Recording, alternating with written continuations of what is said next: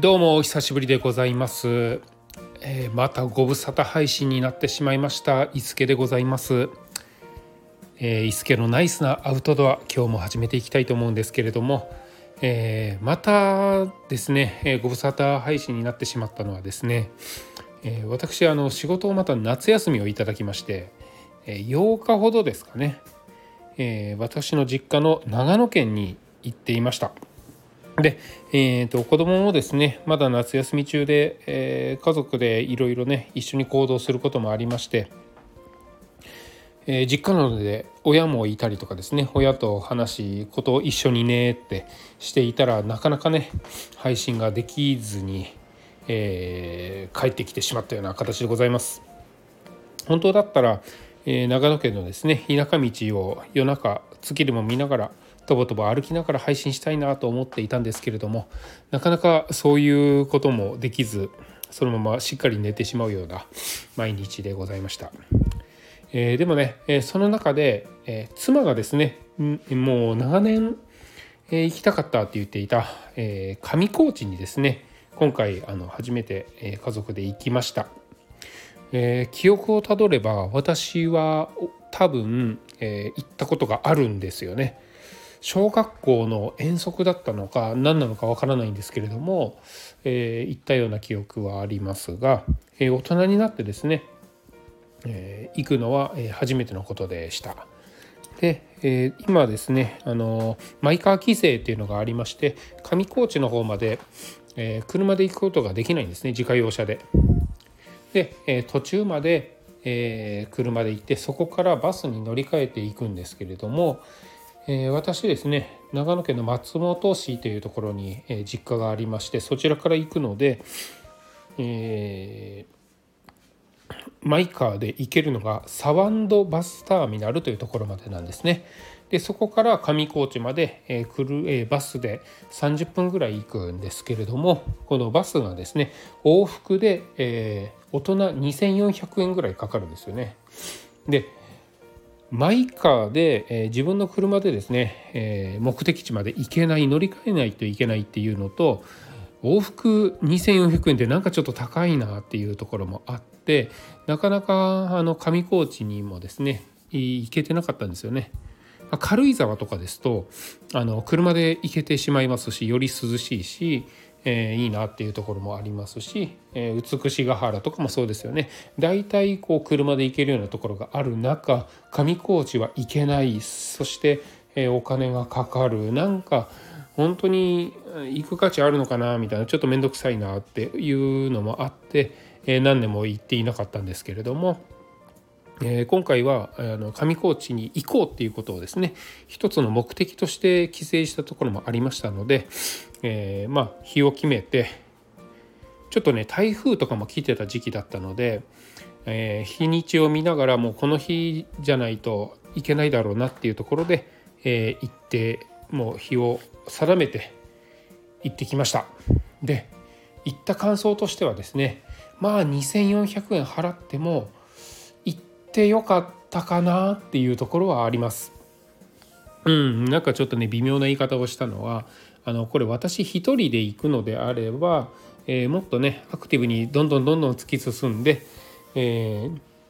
まあ、登山なんかにもチャレンジしながら帰ってくるのであれば2400円全然安いなって思うとところもあるんですが、まあ、今回はですね家族、えー、4人で行きましてえ8歳の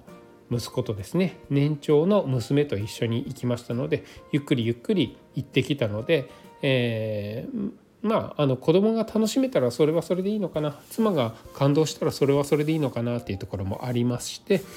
えー、私としては、うん、まあ、あの一人で行くほど楽しめなかったんですが家族をたのに楽しんでもらえたっていうところではまあ万々歳かなっていうようなところではあります。えー、妻に聞くとですね2400円の価値はもう全然あったっていうぐらいのことだったんですが、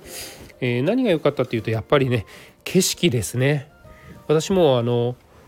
えー物心ついてすぐ小学生ぐらいの時に行ったきりだったのでなんかかっぱ橋っていうのがあって山があったなっていうのもうっすら覚えているのとあの雑誌のねえー、表紙になったりパンフレットの表紙になったりしてるあの写真をですね重ね合わせてしまって、えー、まあその写真なのか実際に行ったのかちょっとよくわからないなみたいなところの中だったんですが実際に行ってみるといやあのこれ言葉で言い表せないぐらいすごい、えー、パワーを感じる景色でしたね。雄大な景色ですごい良かったです、まあ、コースで行くと、えー、バスはえー、っとかっぱ橋のところまでねバスは行くんですけれどもその途中のですね大正池っていうところで降りましてそこからとぼとぼとぼとぼ歩いてうんまあかっぱ橋まで行きました。で、えー、プランとしてはもし子供のがね、えー、元気があってっていうことであればかっぱ橋を通り過ぎて明神池まで行って帰ってきて、ま、かっぱ橋の近くでまたバスに乗って帰るっていうのを計画してたんですけれども結局、えー、大正池で降りてかっぱ橋まで行きでその辺でちょっと、えー、時間を過ごしながら、えー、かっぱ橋のバスターミナルで帰ってくるっていうようなコースでございました。うん、うんとかなりね、えーえー、年長のですね娘もゆっくりゆっくり歩くのでで妻も虫が好きなので「あこのとこに虫がいた」とか「この植物すごいね」って言いながら途中で止まりながら行ったり川にもね、えー、サンダルで行ったのでちょっと入れたりもして川のところでほとりでちょっと座って涼みながらゆっくりゆっくり、えー、進んでいったような形になりますね。なので、えあすいません。なんどのぐらいの距離なのかっていうのは忘れてしまったんですけれども。うーんと2キロあったのかな？ちょっと覚えてないんですがかなりの時間をかけて行きました。通常、えー、普通に歩けば、えー、すぐのところをですね、まあ、その3倍ぐらいかけてゆっくりゆっくり進みました。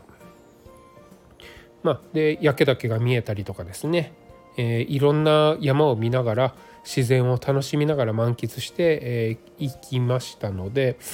えー、とてもこう自然を感じるようなことができましたね。私一人ですとどうしてもこう距離を、えー、次進んだり早く行ったりちょっとこうあの過酷な方に行ってしまいがちなんですけれども、えー、そこをゆっくり行くことでいろんな景色も見えて川にも入って、えー、それはそれで楽しかったなと思います。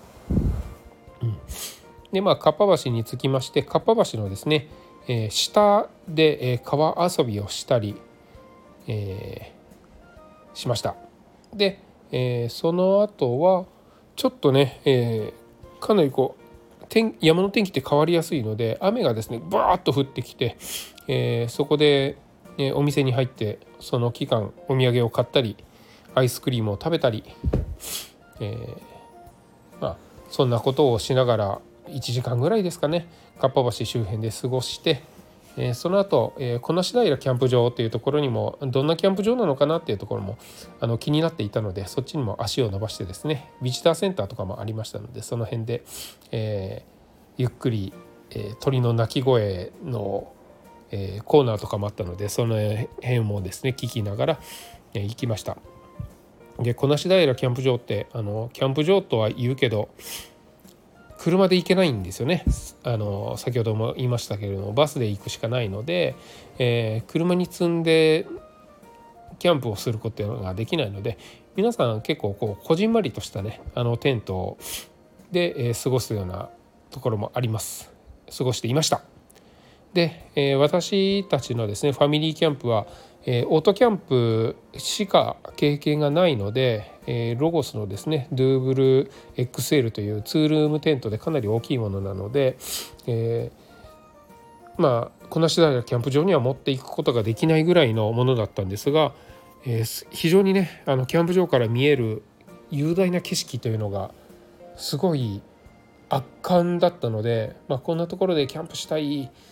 できたらいいなっていうことも妻もね言っていたのでもしかしたらこれから、えー、徒歩キャンプとかねテントもちょっとちっちゃいものにして、えー、2人2人で寝れるようなそういうキャンプスタイルにもしかしたら変わっていくのかもしれないんですけれども、えー、まああんなところでね、えー、キャンプができたらすごい楽しいんだろうなっていうのも思いました。目の前は川がありますし、まあ、焚き火とかはねできないんですけれども、まあ、できなくても楽しめるようなところではありましたね。で、えー、こなし平キャンプ場から入れる川でも、えー、一通り遊んで、えー、ゆっくりゆっくりまた戻ってですね、えー、カパ橋のところから、えー、バスに乗って帰ってきたというような形になるんですけれどもいやねえー、その私の幼少期に行った上高地その時感じた上高地とねまた全然違うんですよね。うん、ああとビジターセンターのにですね、えー、北アルプスというか北アルプスになるんですかねあの奥穂高とか槍ヶ岳とかそういう山への、えー、アクセスする登山道の地図があったんですけれどもそんなのを見てたらね登りたいなっていうふうに思いましたね。えー、山から山へつないで縦走して、えー、また別のところに降りていって例えばこう穂高駅の方に降りるとかですねまあいろんなルートが無数にあるので